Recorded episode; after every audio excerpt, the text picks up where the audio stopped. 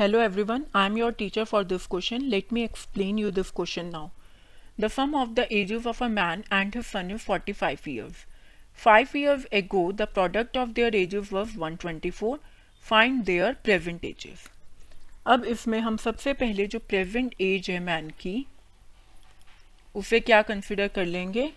X years तो सन की present as कितनी हो जाएगी? फोर्टी फाइव माइनस एक्स ठीक है? अब फाइव ईयर्स एगो ये हमने ली थी मैन की प्रेजेंट एज तो अब मैन की फाइव ईयर्स एगो कितनी एज होगी? एक्स माइनस फाइव और सन की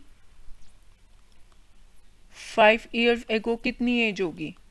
Forty five minus x minus five इसका मतलब फोर्टी माइनस एक्स होगी सन की एज अब हमें इक्वेशन में क्या कहा गया है कि इन दोनों का जो मल्टीप्लिकेशन है, उसका आंसर आएगा 124 इसका मतलब x minus five into forty minus x is equal to 124 ये बन गई हमारी इक्वेशन इसे हम आगे सॉल्व करेंगे तो ये आ जाएगा minus x square plus forty five x minus two hundred equal to one twenty four further solve करने पे ये आएगा।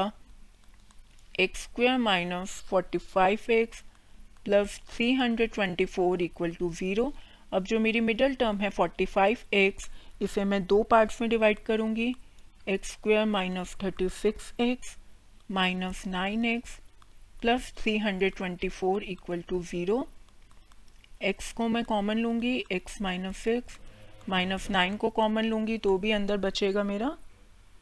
X minus thirty six equal to zero okay तो यहाँ से मेरे पास एक्स के दो फैक्टर आ गए x minus nine and x minus thirty six अब एक्स की मेरे पास यहाँ से दो वैल्यू आई है नाइन एंड थर्टी सिक्स अब देखो, जो मैंने एक्स था, वो क्या कंसिडर किया था कि मैन की प्रेजेंट एज है। अब मैन की प्रेजेंट एज तो नाइन नहीं हो सकती ना। क्योंकि उसका एक सन भी है तो नाइन नहीं हो सकती तो मैं नाइन को निग्लेक्ट करके मैन की प्रेजेंट एज क्या कंसिडर कर लूँगी? कि man's present age is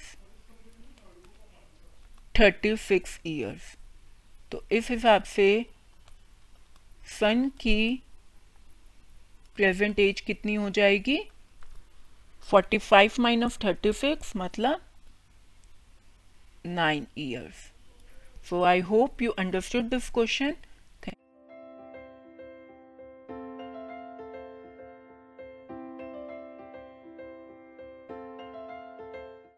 This podcast is brought you by Hubhopper and Shiksha Abhiyan अगर आपको ये पॉडकास्ट पसंद आया तो प्लीज़ लाइक शेयर और सब्सक्राइब करें और वीडियो क्लासेस के लिए शिक्षा अभियान के यूट्यूब चैनल पर जाएँ।